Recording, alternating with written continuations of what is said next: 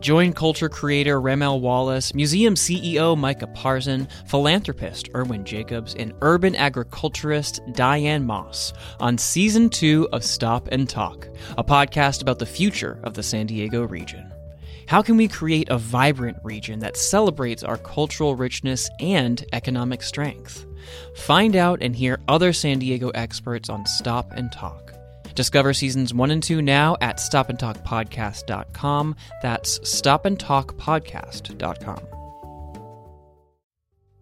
This podcast is brought to you in part by the estate of Bob Nelson. Bob was a lover of all things San Diego and a longtime supporter of Voice of San Diego and its podcasts. We at Voice of San Diego are honored to have his support during his lifetime and continued support through his estate planning.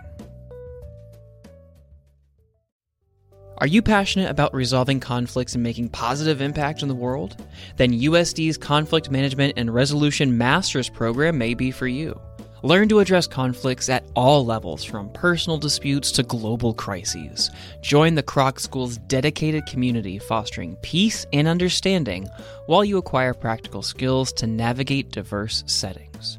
Apply now and be the change you want to see in the world. Visit san diego.edu slash peace slash VOSD. That's san diego.edu slash peace slash VOSD.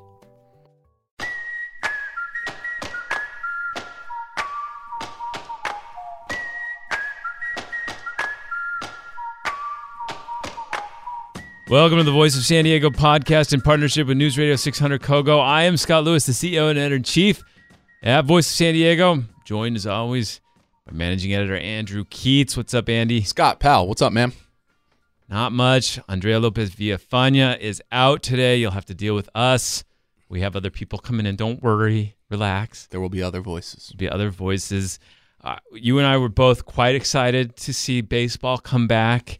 And How then- long did that last? Did you, do you have like an hour count of how long it was possible to just be excited about baseball in this in this city? Yeah, so that was maybe 12 hours. so they, they announced the lockout was over and everybody's like, yay! They're posting photos of the Padres that we're going to come back. It's our time. We're going to get to work. When's the first signing going to come? Yeah, we start to start to look for presents under the Christmas tree in the in the free free agency starting. Yeah, and then Fernando Tatis Jr., the the uh, the light of all darkness, the the shining future of the San Diego Padres And and present. and present, shows up at training camp and says, "Boy, my wrist's been hurting."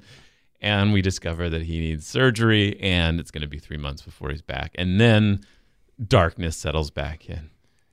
Uh, but if the darkness has settled in, may I recommend 10U softball, girls softball? Yeah.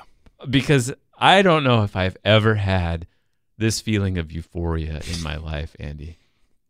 Yesterday, my daughter, she's been complaining about her knee. I don't know what's going on. It feels like it's some kind of like just weird knee problem. hmm So she wasn't going to necessarily play in the game. It was like maybe it's probably the responsible adult thing of me as manager of the Mighty Mustangs to not let her play. hmm Okay. But she's like, I really want to play. And so it's like, okay, you can. So I put her to bat last. She gets up, hits an RBI in her first in her first at bat. Great. No big Ground deal. out, but an RBI. Okay. Happy. Yeah. Then the next one she gets up and Andy, Yeah. she sent it to the fence. Home run, raced around. All the girls go around and, just pick her up and give her high five, slap her in the head.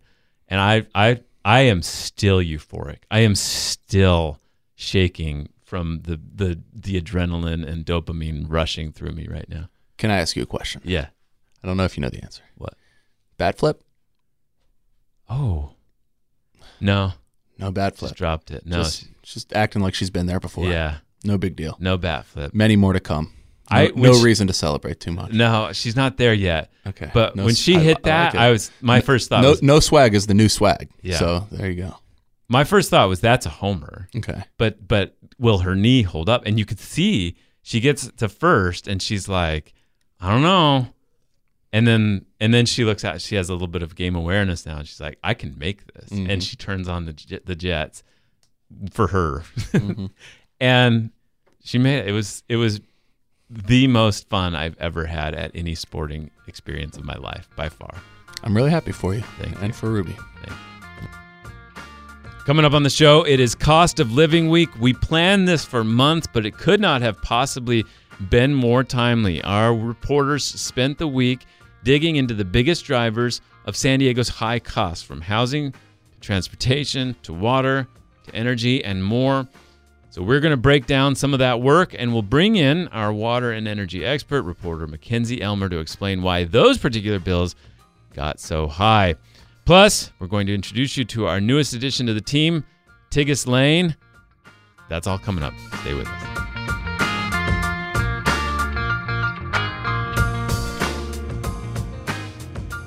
All right, before we get into some of these high costs, we did have a, a pretty good news item about the high costs. So there's been a big discussion about the gas tax and whether to suspend the gas tax or not. You've probably heard of this. So the county board of supervisors, you might have heard this week, they they considered this. Republican Jim Desmond and Republican Joel Anderson wanted the county to take a stand to tell the state to suspend the 50 cents or so gas tax that the state puts on a gallon of gas in the state of California.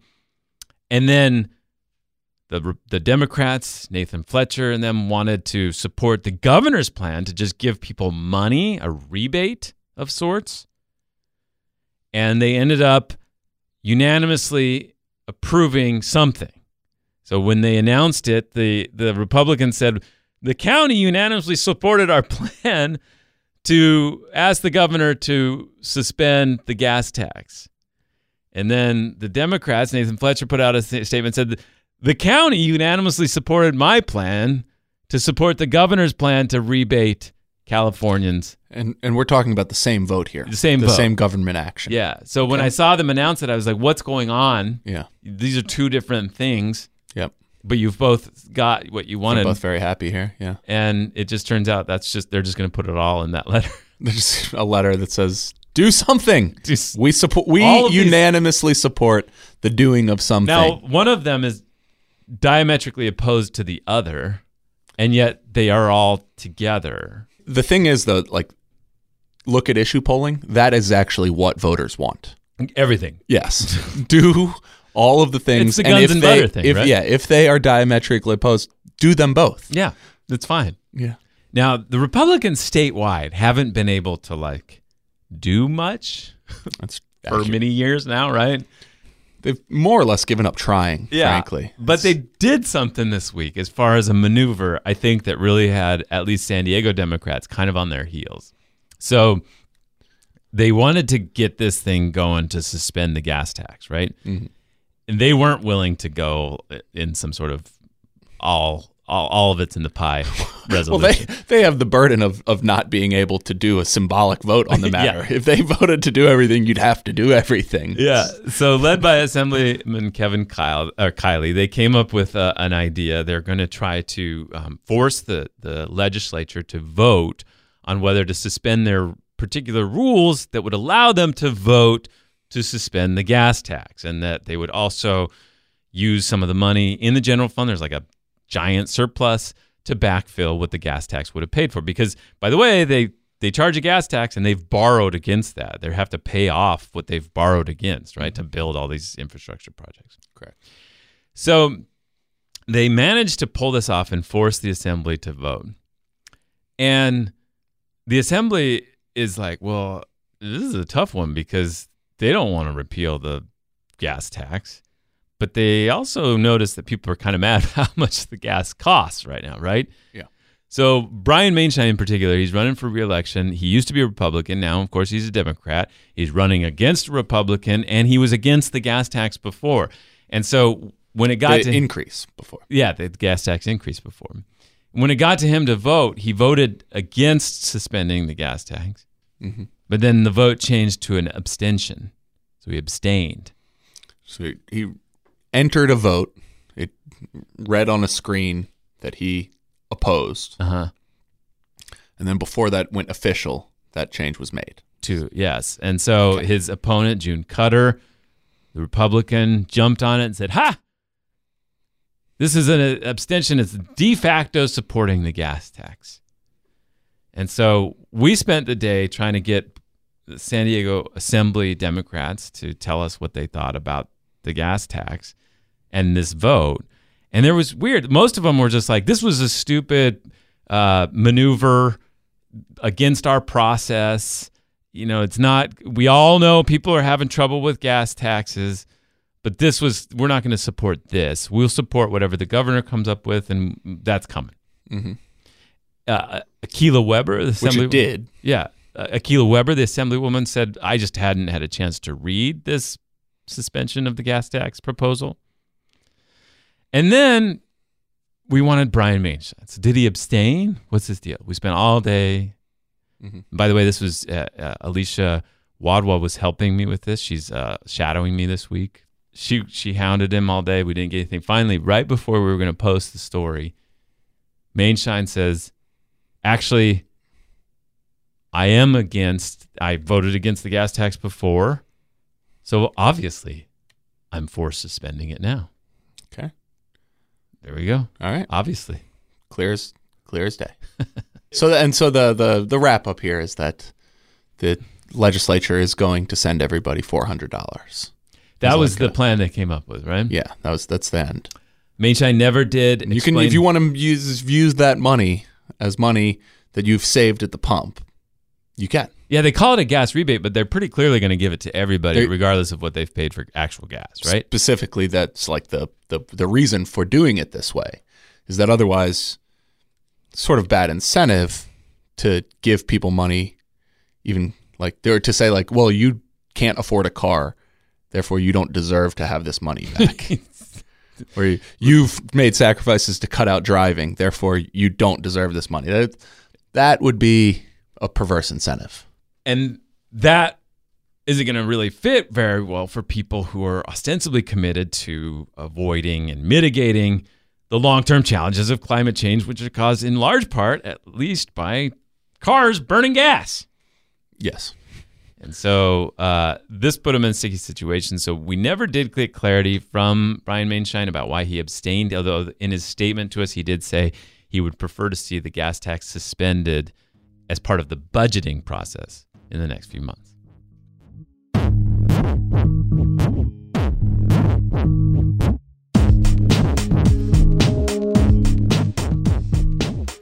Okay, Andy, you had a great piece this week. I want to talk about that. This is about um, transportation costs. And they're kind of, we always talk about housing costs, rents, home prices, but transportation is kind of part of housing, right? Yeah, the two are inextricably linked, I would say. What did you find as you kind of hunted down, like what transportation really costs people? So there's a, a rule of thumb. You've probably heard it. You might have even used it in your own budgeting that um, housing is generally considered affordable as long as it represents about 30% of a typical household's income. Right. That's what you can spend on housing and, and not uh, be distressed, right? There's no benchmark like that for transportation, even though it is the second largest line item in the typical household's budget in this country and in, and in California and in San Diego. So there's a, a group called the Center for Neighborhood Technology that created a, a sort of um, a system called the Housing and Transportation Index, where they try to look at different areas and they look at the typical housing costs in those areas, but then also the, the typical transportation costs in those areas. And transportation costs are not quite as easy to to stipulate or to estimate as housing costs because every person is different. Even two neighbors are going to be different. And the cost of housing depends basically on, or excuse me, the cost of transportation depends on how much you drive, or Right. how much you move around. Whereas the cost of housing, once you've paid for it, is static. You can you can be quite clear what what your cost is. So they built a system that estimates how much transportation costs given everything about an area, given how close some things are, uh, whether uh, transit is viable, whether walking is viable, whether it's viable for a household to opt for one car instead of two, whether it's possible for a car that a household that does have two cars to substitute a few trips here and there. You know, maybe there's a grocery store near your house that uh, you go to when you need a gallon of milk. So it's not the case that you drive every time you go to the store. Uh, maybe your kids' schools are in walking distance, even if you you know rely on a car to commute that some amount of your trips are being substituted out away from the car for other things in places like that transportation costs represent typically a lower share of people's uh, household budget san diego is in an unfortunate group of a few uh, large cities in that it has very expensive housing and very expensive transportation both the housing costs as a share of a typical household budget in San Diego are in the top five most expensive in the country, as is the transportation costs in San Diego. Yeah, so like San Francisco has obviously higher home prices, or till now at least. Yeah, it still does. Yeah. Yeah, and and yet you can get around more cheaply. Right. And so there's, to some extent at least, and, and San Francisco is an interesting example because transportation is still pretty expensive there. Right. But at, at least relative to San Diego, the money that you can potentially save on transportation does eat into the the how expensive your housing is. Right. Where in San Diego, it's just stacked on top of each Right, other. like DC, New York, similar experiences. right? Boston, yeah. Uh, but LA's like us, right? You, it takes like a lot of money to get around. It takes a lot of money to buy a house or have a house. Yeah. Or be somewhere. And so, so the Center for Neighborhood Technology, they sort of attempted to create their own rule of thumb, their own benchmark, and said basically, you know, should be below 50% total between these two items. San Diego's comfortably above 50%, the combined effect. Los Angeles is above 50%. Um, but but some cities like Just to be clear, you have to pay 50% or well above 50% of your income to be able to live under a roof and to be able to get around functionally as an adult. Yep, yep. And so I, I looked for this story because I was interested in in this stuff. Um, in so, for some people who are dealing with the housing high housing costs and the high transportation costs in this region, and I was interested in a group of people that are the fifty thousand some people by one San Diego Regional Chamber of Commerce estimate who work here in San Diego, but because of high housing costs or other reasons potentially, but for one reason or another, have left San Diego and live in Southwest Riverside County and commute down here. Uh, now, some of those people maybe aren't commuting at all anymore in the in a post-pandemic world, um, but I talked to some people who were still commuting down here, and I think the picture that talking to them paints is that it's still even that combined effect that we just described of housing and transportation costs still underestimates the true cost of that of these sorts of decisions. So I talked to somebody um, named Doni Castillo and his family. Uh, he is a sanitation worker in Chula Vista. He works for Republic Services, and uh, every day he wakes up at 2 a.m., gets ready, leaves the house by 3 a.m., drives from Murrieta down to Chula Vista, where he works all day as a sanitation worker. Uh, finishes his day as early as he can so that he can get back on the road, and, and then it's a uh, rush hour that he has to sit through, and he gets home at about 7 o'clock p.m. At 7 o'clock p.m., he has an hour and a half, maybe two hours to enjoy time with his four month old daughter before she needs to go back down to bed and before he needs to go to bed. Some of that time she's asleep. So he literally gets to his his time that he gets to spend with his four month old daughter is watching her sleep. Or, you know, maybe he gets to, to feed her if she wakes up for, for a feeding during that time period.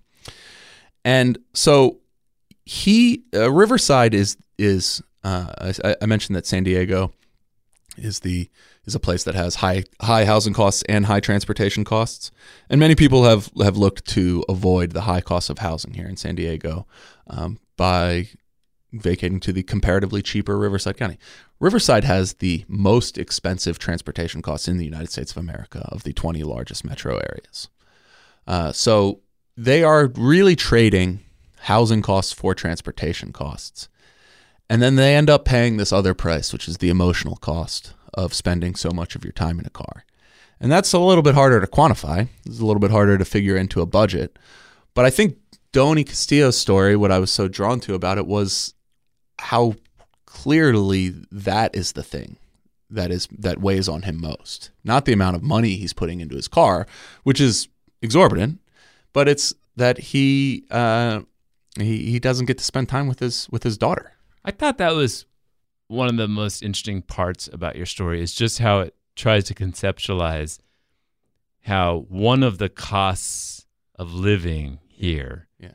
is the way the geography has been built out. Yeah. That just the shape and look and feel of our cities has created a cost. Yes. And that cost is that you must own, store, fuel, and insure your own personal vehicle in order to deal with life as an adult here. Right. And that that is very high Yeah. and getting higher, especially as we just talked about with gas prices and other things. And and it it also has a, a different uh, cost on the brain. Yeah, exactly. And you know, the transportation is an odd, uh, and maybe we alluded to this or, or glancingly got at this at the top of this discussion, but transportation is an interesting line item cost because um, I talked to Peter Haas, who's a guy who works at, he's a chief technologist who works at the Center for Neighborhood Technology, helped put together this index. And he said that, you know, economists have a, a, a term that, or a, a saying that only what's transparent affects behavior. Right. And in transportation, lots of those costs are not readily readily visible. The one that is most readily visible is the cost of gas, mm-hmm. and that's the one that people are react to. And you don't need to be especially tuned into what your neighbors are talking about or to watch all that much news to see how much people are tuned into the price of gas right now. But 75% of the cost of car ownership is not gas you, you know that maybe that tips up a little maybe that 25% tips up a little bit when gas shoots up as much as it has. Um, but there's actually a little calculator on the uh, the, the uh, organization's website where you can put in the cost of gas and see how much uh, the cost of an- the annual cost of homeownership goes up based on five dollar gallon of gas versus two dollar gallon of gas. And what's really interesting about it is it doesn't change all that much the, the cost of gas is such a You're talking about car ownership. car house- ownership. Yeah, the the, to- the cost of car ownership is just not that driven by how much you pay every time you fill up your car, which doesn't feel that way because every time you fill up your car, you are staring at numbers that tick up as it's going in, and you are of course you know consciously aware of how much you're spending but you're n- less consciously aware of the fact that every month you're making a car payment and every month you're making a car payment for a depreciating asset such that 10 years later you've spent $40,000 on something that's now worth $10,000 to you You got to do it again. and then you have to do it again and, And- right And then insurance, and then your wheels are uh, need to be replaced because of all this driving you're doing. Yes. So and or you know parking, which is a, a- Right. a especially difficult thing to get a, a handle on. Because I'm not talking about like all the times you need to to pay street parking. Like a, a really a really true cost of the like the high cost of parking would figure in that most housing in San Diego. Less so now, but most housing, when it was built, required some parking to be included in it, and you paid for that when you bought your house. Whether you and you pay for it when you rent your There was house, no whether you're item- aware of yeah. it or not. It- no that is baked in parking. Yeah, but that's baked into your to your cost. So it, it's it's just uh, yeah. The, I mean, but the, the the easy way to think about it is that seventy five percent of the cost of car ownership is not about how much you're paying in gas, and people spend much more than seventy five percent of their time talking about the twenty five percent cost of gas. Mm-hmm. So, how do we address this? I thought it was very interesting and good observations. But how do we address this without completely reshaping modern Western United States? Yeah, I mean that's the thing is like the the sort of land use changes that are required about this don't right. play out in five or ten year increments. They play out in like fifty year increments, Yeah. and um, that's an unsatisfying answer. Even that, I, th- I think people can kind of roll their eyes and be like, "Oh, I, you know, it's just impossible for me to fathom a, a version of this city that looks different or that substantially changes that dynamic." Maybe remote work is a big part. Maybe that. Yeah, right. Or you know, I thought one of the things that we did this week was uh, surveyed four families, 4 Mhm. different families, Mhm. four different parts of San Diego. And then Jesse Marx as well did a column about families in Oceanside, a particular neighborhood in Oceanside, Mhm. struggling to um, get their kids to school, how much it costs to get their kids to school. And it, fig- it, it was kind of shocking to me, though, how aware they were, though, of how much transportation costs. We, yeah, the lower you are on the income spectrum, the more aware you are of you're going to be of it because your ba- your budget needs to balance. You Right. know, like if you're teetering on the edge, you're much more aware of every little thing. If you have something that costs fifteen thousand dollars a year Mm-hmm. and you make thirty-five thousand dollars a year, you're going to be more aware of it than if you make Yeah. one hundred eighty thousand dollars. Yeah. Now I talked to like Peter Haas, and he he was talking about like the sort of super commuters, people who d- drive till they qualify, as the realtors say. You, you you buy some far out house because it's cheaper, you get more house, and then they'll often run a back of the envelope calculation on. Well, how much more are we going to spend in gas every year? How much more are we going to spend driving every year? And they always say, "Oh my goodness, you, you know, we did the math. It still turns Works out this it's still and, and like it's like a it's a calculation that they famously overlooks too many costs, and they end up uh, not saving anywhere near as much as they thought they would. All right, you should catch up with all of the cost of living coverage we did this week, and it's valuable. I'm very proud of the work. VOSD.org slash cost. That's VOSD.org slash cost.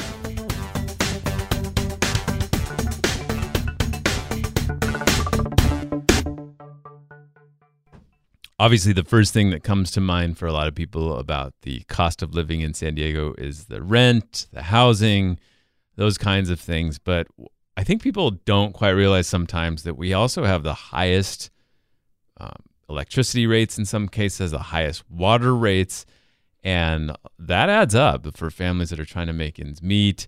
So we wanted to talk with our reporter Mackenzie Elmer, who spent some time looking into those and explaining what's going on with some of those rates, what's behind the bills that you get.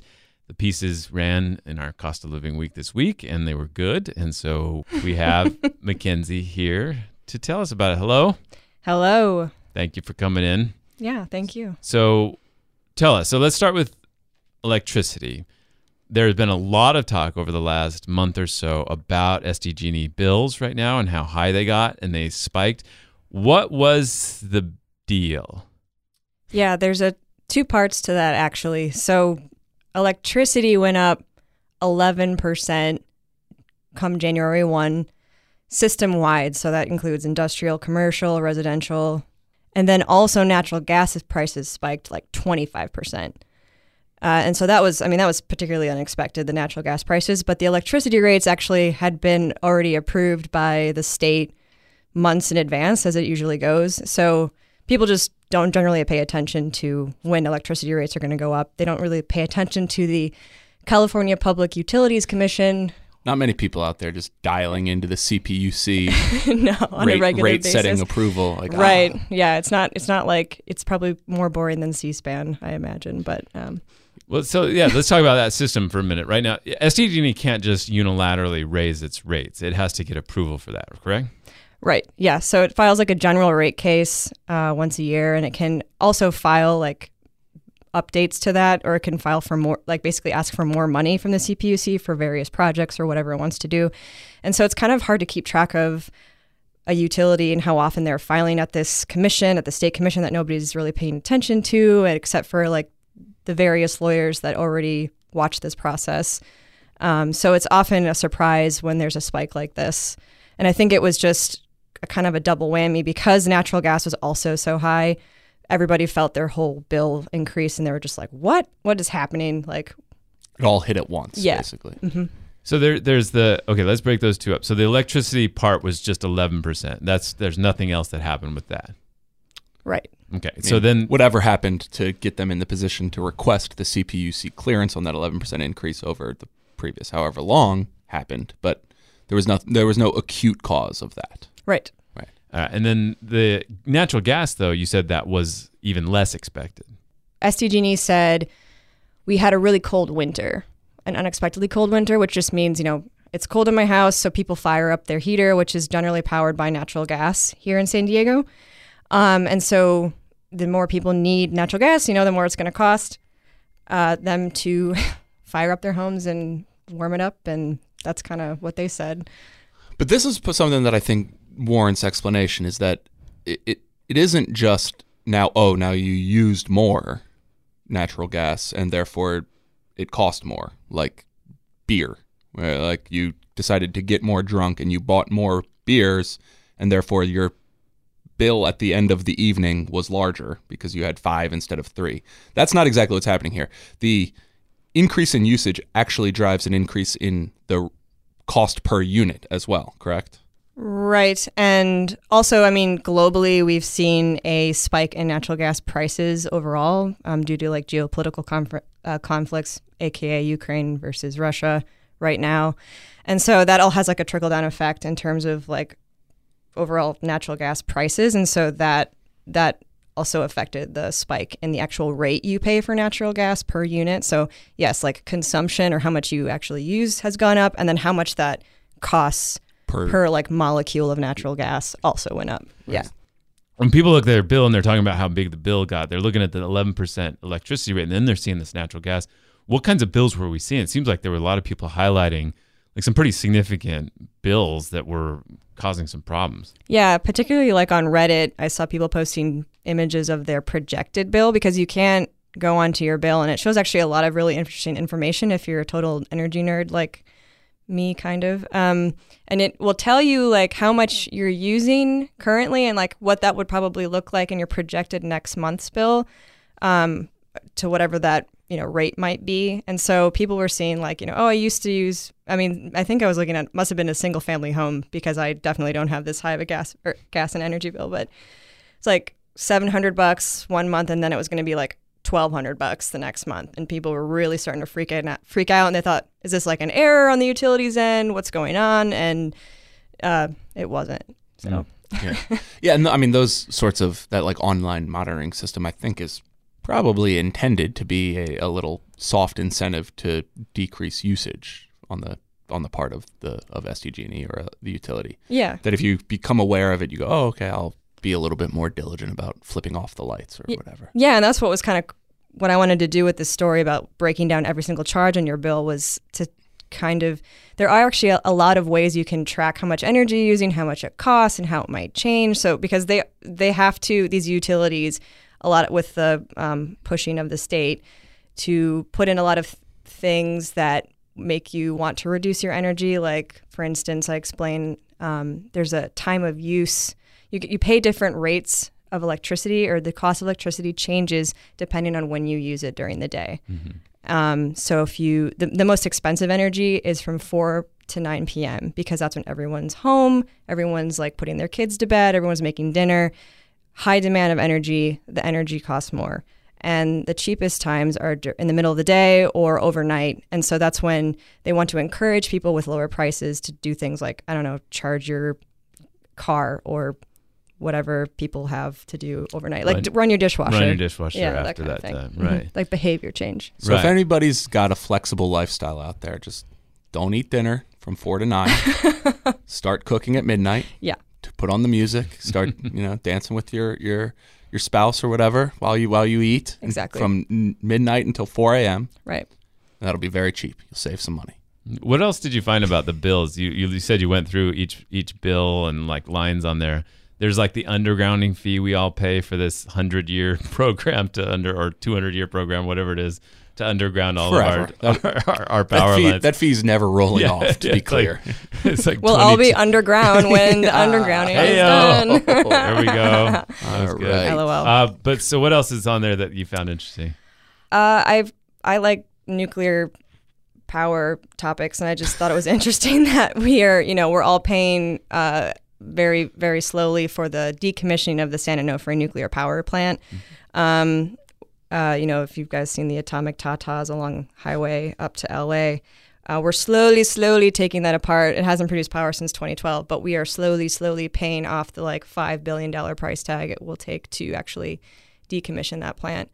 Um, we're also charged and assessed um, a wildfire fund charge, which is actually a new thing. It's and what it is is we're all paying um, for basically uh, to bail out utilities if there's a wildfire. It's like an insurance pot um, that they uh, have access to should a wildfire happen. It's like twenty billion dollars of funding eventually that um, uh, we're all sort of Californians are putting money into. And um, the other wildfire charges, which I found was interesting, um, there each of the utilities in California have a wildfire mitigation plan, and it's basically like all the projects, all the things they're going to do to protect us from wildfire.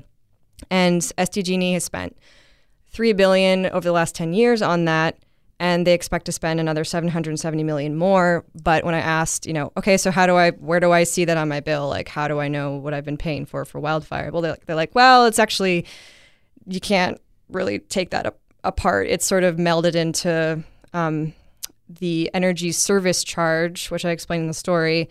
And what that is is basically paying for all of the infrastructure, like the big poles and wires and uh, transmission lines that you see. Oh, I've just always been interested in tracking like how do we how are we're paying for the wildfire prevention, and um, uh, just in looking at this you know bill that we get every month, it's actually kind of hard to figure that out. Yeah. So. so on the first part, the wildfire part was about they've gotten sued so many times for these wildfires that were started often by power lines and stuff like that, wind. And so this is now okay. If you're gonna if you're gonna make us pay billions of dollars every time that happens, we're gonna set aside a fund and you're gonna pay for it so that uh, that doesn't happen in the future. And then the other one you're talking about is the actual prevention, so they can they can make the poles stronger, they can clear brush better, they can underground some things, right? Right. And that was actually like a deal that was made and the law that created the wildfire mitigation plans They're like, we're going to, like the state's like, we're going to make you plan and prevent wildfire by building a bunch of stuff. And then the utilities were like, fine, well, you have to set up an insurance fund for us in case one starts. So we're not just left. There's the a funny big picture story that you're drawing here where that's like how efficiently and comprehensively utilities manage to charge for everything. Like you, you, you're going through. It's like, well, sometimes there's wildfires, fires, and if you pay attention to the news, you see that those wildfires sometimes result in very large settlements, very, you know, very large lawsuits. There's San, San Onofre nuclear decommissioning that's been in the news for ten years now. Uh, every one of those things becomes money out of people's pockets into the utility to go out to whoever else or whatever other thing, undergrounding, every, everything, everything. Compare that to like local government that has like an entire system stacked against its ability to ever create new revenue sources to pay for all of the things that it does that just creates unfunded liabilities like between what's like state government laws that state governments pass that create new responsibilities for cities to provide that don't come with funding attached to them or services that cities ramp up without increasing taxes to a, a level to cover it that just creates like perpetual deficits or you, you know or or Right. uh, r- r- like reliance on on bond you know Yeah. on bonding for everything That- it's like it, but the utilities face no such problems every everything just gets bundled into a new line item that on the bill that you pay every month. Right. You don't need a two thirds vote to get a new like new line thing item added for a new fee rate. or a new charge Well, right, That's a yeah. good segue to the, uh, the other side of this discussion, which was about water, where it's a similar dynamic. They don't have to have votes for uh, water rate increases and stuff like that, but they have had a lot of water rate increases recently. So there's uh, we get our water, of course, uh, mostly from Northern California and from the Colorado River, and the systems that bring that to us It's pretty expensive. But now we're building a lot of local infrastructure, or have built a lot of local infrastructure that makes that water very expensive to get. So bottom line is we pay a ton for water and I think there's they're pretty they're not shy about it when you talk to the water authorities in San Diego they're they admit that it's a high cost but they're saying you're paying for something you know intangible which is assurance that this important resource is here Right, and I think that's what the celebration we saw from the San Diego County Water Authority last year when, you know, the the the drought, the severity of the drought really hit everybody in California except San Diego. You know, San Diego is just like straight chilling with all of its water resources that we've um, paid for over time. We've like stocked up all on all the supply and secured contracts to make sure that we have water through a drought. Um, and lo and behold, we did, and we were we were sitting we were sitting fine where the rest of the state was struggling. So, yeah, that's definitely uh, proven to be true. And I would I just did want to say like the water authority also does vote on rate increases for water because I thought you said that. The- well it's not a public vote though it's not a Like vote the- of the people yeah Oh yes, whereas where, but at, like the city council level like right. city council can can want all kinds of things, but they can't pass a uh, you know. Right. Fair and enough. I think Tax the argument makes yeah. sense in the sense that you need water and you shouldn't have it up to the whims of the populace necessarily. Yeah. But that means that the rates can go up rather quickly and a lot. And and what the There's a there's a logic to it. There's certainly Sure. a logic to it. The the issue is that like a a typical household who's who's not paying especially close attention to public policy doesn't necessarily care by which mechanism the money leaves their wallet and goes to somebody else. It's like whether it's it's through a, a water increase or a, a, a tax bill. It's like not theirs anymore in either case. it's the government. so one of the biggest chunks of this was the desalination plant, right? We built a big desalination plant in Carlsbad to take water from the sea and make it something we can drink. That water um, is very expensive compared to what we import. But the argument is that over the next few decades, the water we import is going to cost more eventually. And so it's worth this investment now. But we're still not there, right? No. Um, and there's debate in the water authority right now among its 24 different like member cities and agencies um, representing the whole county about like will imported water be more expensive um, or will we even need imported water imported water meaning like from the colorado river um, sent here via los angeles or imperial valley which is a whole nother conversation but um, especially because we are um, diversifying even more locally. Like you said, we're building like pure water, which is um, city of San Diego is building like a wastewater to drinking water plant, which is supposed to provide like up to fifty percent of city of San Diego's water, and that means that the city of San Diego, because we'll be basically like drinking our own waste, purified, right? Uh, won't need to buy Colorado River water as much, and so the question of like you know who what whose water source will cost more in 50 years it's kind of like who knows? Because more and more local cities are deciding to do this kind of like water recycling thing. Mm-hmm. And so one of the concerns that i wr- wrote about before is you know as more and more cities start to do the wastewater recycling like we're going to be paying the citizens we for both the purification plants which cost a lot of money and then we'll also be paying for the increasing costs of getting the colorado river here. So i'm not really sure where that truly will diverge but and all of that requires you know the borrowing of money for all that infrastructure that's going to be built and paying off those bills are static bills. Those aren't those bills aren't they don't go down based on how much water people use. And so that cost is something people water ratepayers have to pay regardless of of the use of the water And that's something interesting that Sandy Kerl, the general manager of the Water Authority, uh, I was talking to her about this issue, and and they're kind of, I don't know, it seems like kind of a new sort of um, stance for the Water Authority. They're really looking for state and federal support to try to um, prop up the increasing rates on water users to pay for some of this infrastructure stuff, like the the the pipelines that we built to get the Colorado River water here are like really old. They're basically the same ones that were laid there since the 40s or something. And so, you know, her argument is like, well, the Fed used to basically paid 70 to 80% of that in the beginning and they haven't helped pay for any of that since. And so now with like Biden's big infrastructure bill and his whole like climate position and they see the federal government as like a new source of funding again and they're hoping to kind of throw a line out there and reel some of that money in for San Diego. well we'll see if that happens mackenzie elmer thanks for explaining that Yeah, thanks for having me guys.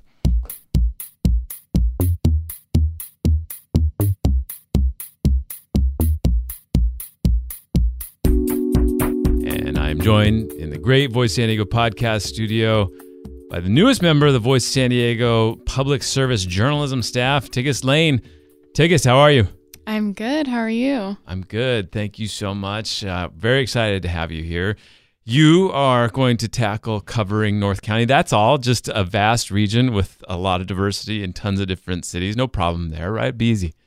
Oh, yeah. Piece of cake. All right, Tigist. So tell us how your career's gone so far, how you ended up here. Uh, yeah, sure. Um, so before this, I was at the Coast News. It's a local paper up in North County. Um, so I was there for a couple of years covering um, different communities in North County. So I think that's where I kind of got interested in the area. I mean, it's a big region, a lot going on, very diverse people, diverse cultures. So yeah, I'm I'm very excited to kind of keep it going over here at Voice. Yeah. Well, tell us about um, uh, who you are, what you care about, what you're looking for. I grew up in Colorado. I have been in San Diego for more than six years now. Um, I love San Diego. Um, I came out here for college. I went to Point Loma Nazarene University and I studied journalism because, I mean, I love to write, first of all, and I love to tell stories and I want to be able to kind of be a voice for people in communities who maybe are underrepresented or misrepresented. Um, and I feel like North County is kind of an area where it needs more coverage. So I'm excited to hopefully bring that to the area. Yeah, we've had a lot of people come through through uh, Point Loma Nazarene. We had uh, Kelly Bennett when we first started Voice San Diego. Yeah. She she's in Canada now, rocking it there with uh, a lot of great journalism. Uh, Ashley McGlone went through there. She was awesome. Must have a, a great program. It seems like. Oh yeah, it's amazing. I I loved it. It was a great four years. Um, my professor and advisor was Dean Nelson, Mm-hmm. who is a great journalist, and I learned a lot from him. So yeah, it's a great program. All right. So, how can people get a hold of you, and what are you looking for in stories right now? Yeah, definitely. Um, I'm looking to write about issues like homelessness, housing. Um, I want to focus on the diverse cultures that are in North County, like the huge Latinx population. Um, kind of look at just the stories of the working class. And so, yeah, I'm excited to get started. You can reach me at my Voice of San Diego email, which is tigist.layne at voiceofsandiego.org. That's T I G I S T dot L A Y N E at voiceofsandiego.org. And Tigist Layne is by far the best journalist name I have come across ever. We're so excited to have you. Thanks for coming on. Thank you. I'm excited to be here. You can keep up with Tigist and all her stories and her newsletter, the North County Report, at vosd.org slash newsletters. That's vosd.org slash newsletters. Thanks for listening to the Voice of San Diego podcast, the most popular public affairs podcast recorded in San Diego. Keep up with all of our stories and insights. The Morning Report, our most popular newsletter, you can subscribe at vosd.org slash newsletters. I'm Scott Lewis, the CEO and editor-in-chief at Voice of San Diego. Andrew Keatts and Andrea Lopez Villafana are our managing editors. Adam Greenfield is our expert technician, and Nate John is our producer and very helpful editor when we do a lot of stupid flubs on the show. Thank you so much for doing that, Nate. This is a message directly to you. We appreciate you. Thanks for listening. We'll talk to you next week.